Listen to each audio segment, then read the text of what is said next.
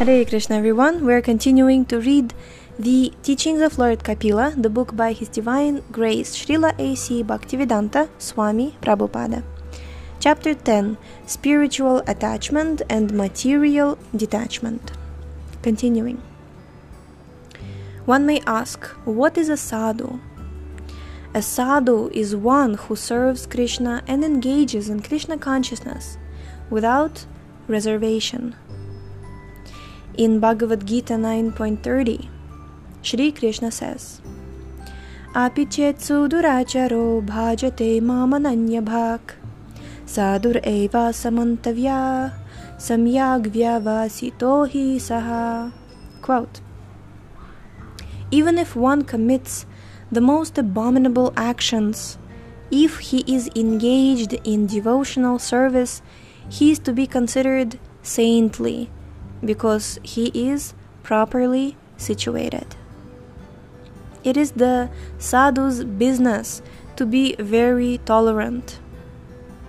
When one becomes a devotee, many people become one's enemy because in this age people are asuric, demoniac.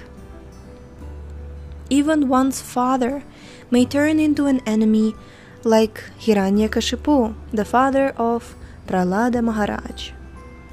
Prahlad was only five years old and was chanting Hare Krishna, but his father was prepared to kill him because he was a devotee. Hiranyakashipu was saying, Why are you chanting Hare Krishna? Why are you speaking of a separate God? I am God. That is the mean- meaning of asuric, demoniac. Rascals who claim to be God themselves are simply demons. Although Prahlada's father was insisting that he was God, Prahlad Maharaj could not accept this. He simply accepted his father as an asura and consequently there was a quarrel between them. When Hiranyakashipu asked Prahlad Maharaj, What is the best thing you have learned from your teachers? Prahlada replied, O best of the Asuras, as far as I am concerned, because we have accepted this material body, we have to accept death. But this is not the object of human life. Human life is meant for moksha, liberation. Unquote. Unfortunately, foolish people do not understand this. Krishna says, Mrityu sarva haraschaham. Quote, I am death, and I will take away everything you possess. Unquote. Bhagavad Gita 10.34 Hiranyakashipu was such a powerful demon that even the demigods were afraid of him. But Krishna took everything away in a second. Hiranyakashipu was looking for security and he was thinking, quote, I will not die in this way and I will not die in that way. But he did not think that he would be killed by the Lord in the form of Nrisimha. However intelligent we may be and however much we may try to cheat Krishna, Krishna is always more intelligent. Hmm.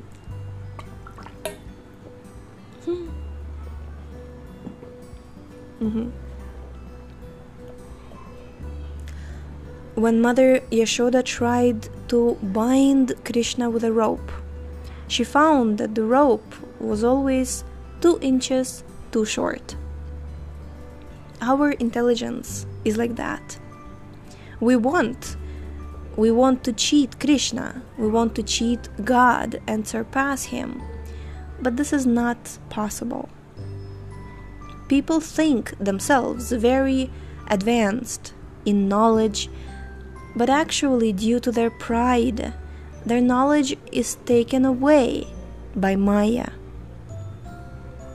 Krishna actually takes the knowledge away from the atheistic, demoniac people like Hiranyakashipu. Atheists do not know that Krishna's intelligence is always at least two inches greater than anyone else's. In material life, we simply struggle for existence. We want to exist and we do not want to die. Nor do we want to undergo the pains of birth, catch diseases, and grow old.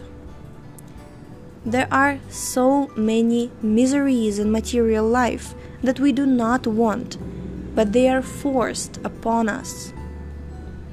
Unfortunately, we are not intelligent enough to make a solution to all these problems. We should be inquiring, like Sanatana Goswami, about how to put an end to all of them. Instead, we are working in such a way that we have to accept another material body. We are experiencing the difficulties arising from this material body, but we are not working in a way to become free. This Krishna consciousness movement is giving information on how to become liberated. Those who are Mahatmas are always engaged in chanting. Hare Krishna, Hare Krishna, Krishna Krishna, Hare Hare, Hare Rama, Hare Rama, Rama Rama, Hare Hare. Bhajan is the chanting of Hare Krishna. If we serve a Mahatma like Haridasa Thakur, who was always engaged in chanting Hare Krishna. Our path of liberation is opened. However, if we associate with materialistic people who are simply mad for sense gratification, we take the way of darkness. Tamodvaram Yoshitam Sangisangam. The Vedas enjoin that we do not remain in darkness, but that we go to the light. We have accepted a body, but we will not be allowed to remain in that body permanently. We will have to give it up and accept another and then another and another. What is this business? What is this business? The material world is such is in such darkness and people are taking on one body after another. The Krishna consciousness movement is therefore here to give enlightenment and liberation and it is offering not only the simplest process of chanting Hare Krishna, but also the most sublime philosophy. Okay, chapter 11 The Symptoms of a Sadhu, text 21. Titikshava karunika suhrida sarvadehinam ajata shatravakshanta Sadhavah Sadhubhushanaha. Translation The symptoms of a sadhu are that he is tolerant, merciful, and friendly to all living entities. He has no enemies. He is peaceful. He abides by the scriptures, and all his characteristics are sublime. Jai. Purport. We shall read in the next episode. Thank you so much for tuning in. The link to this book is in the description. Please check out our website shravanamdiaries.com and see you in the next episode. Hare Krishna.